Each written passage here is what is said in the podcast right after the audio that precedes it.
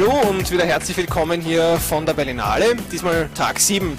Hinter mir seht ihr eine Reihe von beleuchteten Plakatwänden, wo immer wieder dann das Festivalplakat mit dem jeweiligen Filmplakat abwechselt. Das sind alle Filme aus dem Wettbewerb des heurigen Festivals, für die es schon ein Plakat gibt. Manchmal kommt es nämlich vor, dass äh, Filme hier am Festival laufen, die so neu sind, dass sie noch nicht einmal ein Filmplakat haben. Hinter mir unmittelbar wechselt das Plakat äh, Happy Tears und das Festivalplakat auf und ab.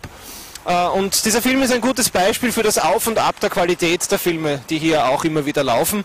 Äh, Happy Tears ist nämlich eine absolute filmische Katastrophe, die heute ähm, auf dem Festival auch unter den Journalisten für lautstarke und lang anhaltende Buhrufe gesorgt hat. Solche Filme muss es anscheinend auch geben.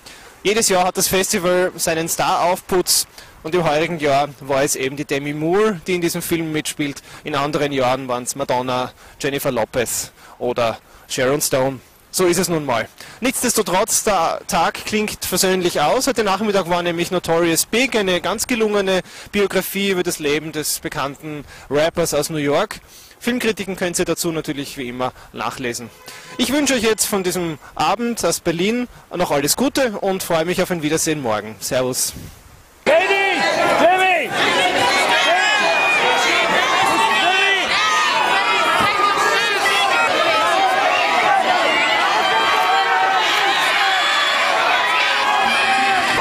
就是就是新型